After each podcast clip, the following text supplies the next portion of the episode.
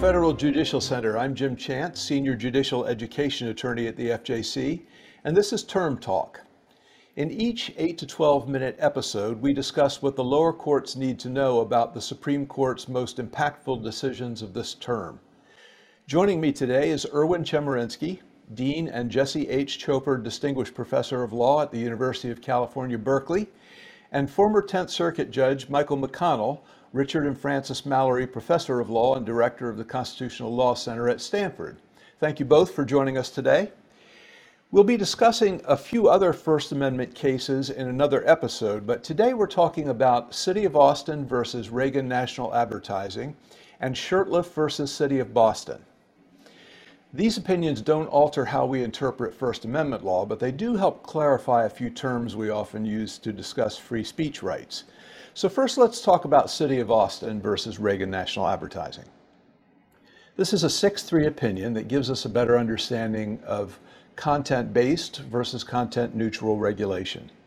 Erwin, what was the City of Austin trying to do and how did the lower courts analyze whether it was a First Amendment violation?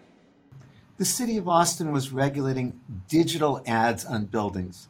Generally, it said that digital ads would be allowed if they're about what's going on on the premises of the building, but digital ads would not be allowed if they're about activities or off the premises of the building.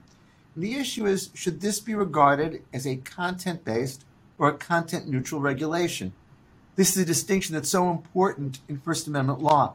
Content based regulations generally have to meet strict scrutiny.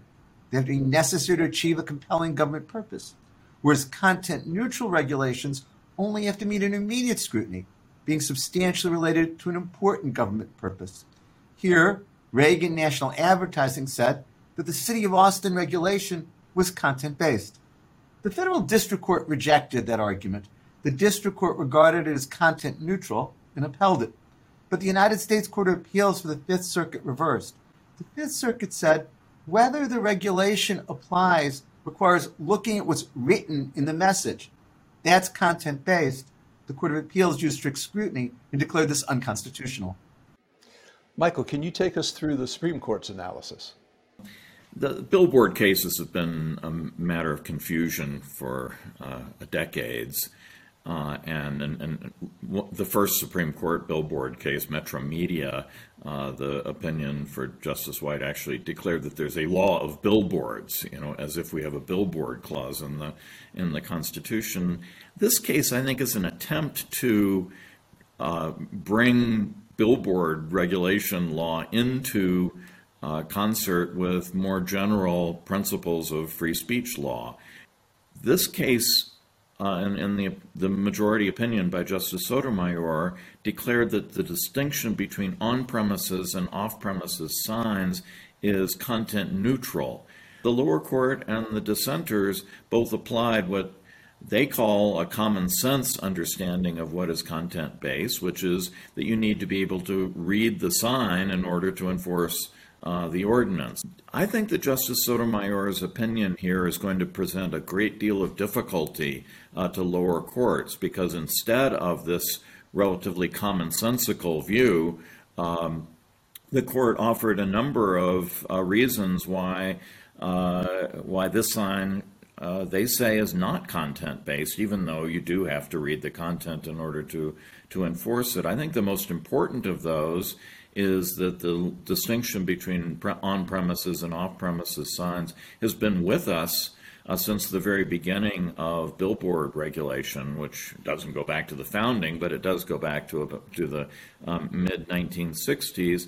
And it seems this is a distinction that has is so far afield from any actual attempt to suppress a point of view or a perspective uh, that it seems to present very little uh, threat to uh, First Amendment values. So I think what you have here is a clash between desiring a categorical uh, approach, which is relatively easy to apply, uh, versus a much more uh, contextual approach, which is going to lead to probably inconsistent results and a lot more uh, difficulty of adjudication. So, Erwin, where do you think this leaves us? I disagree with Michael that this is going to cause great difficulty for the lower courts. I think it provides more clarity for the lower courts in terms of the distinction between content based and content neutral laws. The court says that a law is content based in one of two circumstances. One is if it's a subject matter restriction of speech, that's where the application of law depends on the topic of the speech, or it's content based if it's a viewpoint restriction, that's where the application of law depends on the ideology of the message. The court rejects the dissent's approach.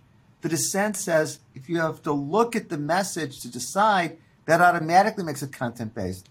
The majority says that would make everything content based because you always have to look at the message. So I think this does provide important guidance and clarification for lower courts. All right, thank you. Let's move on to Shurtleff versus Boston. This case involves the different analyses applied when the uh, government is the speaker. Uh, the First Amendment doesn't apply, and when they're the provider of a forum that encourages private speech, in which case it does apply. Michael, will you get us started on uh, Shurtleff, please? So the facts here are easy to understand. Uh, Boston City Hall uh, has an area, a little plaza in front. There are three flagpoles.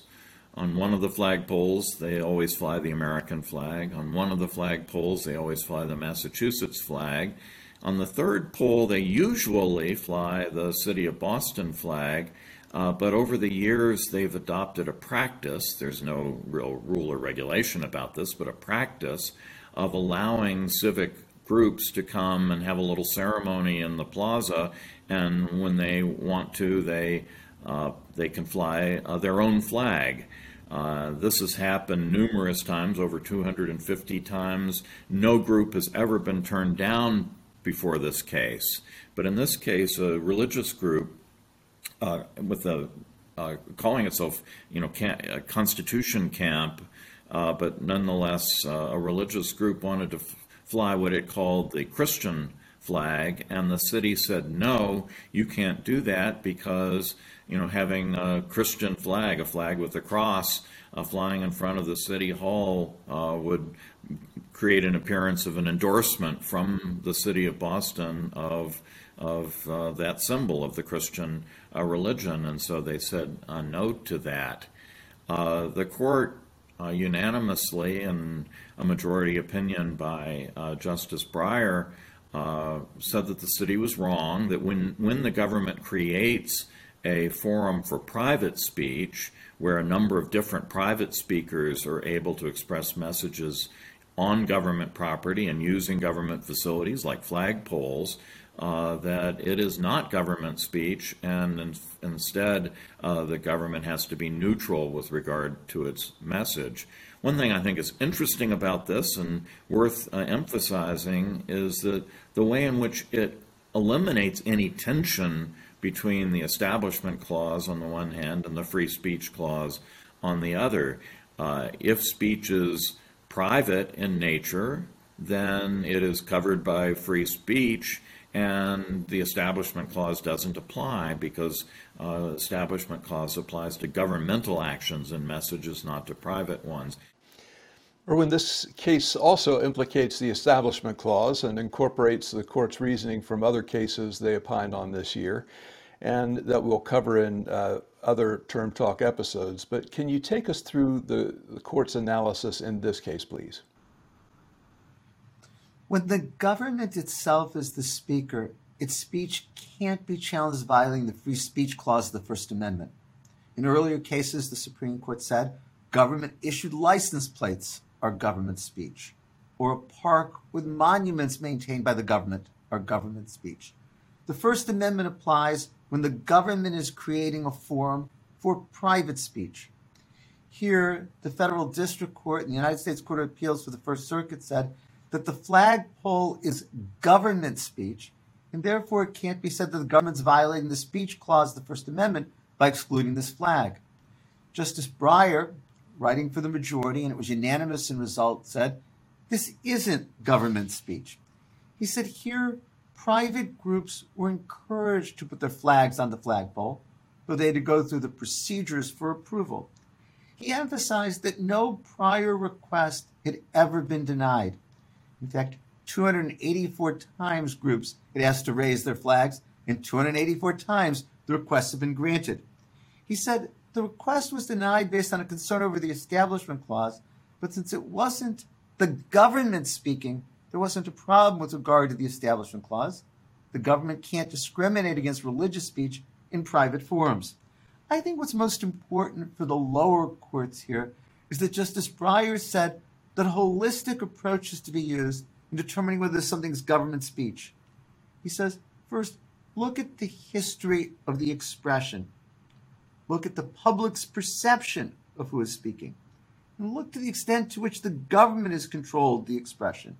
Based on all these factors, he said here, this isn't government speech, and that therefore it violated free speech to exclude this flag.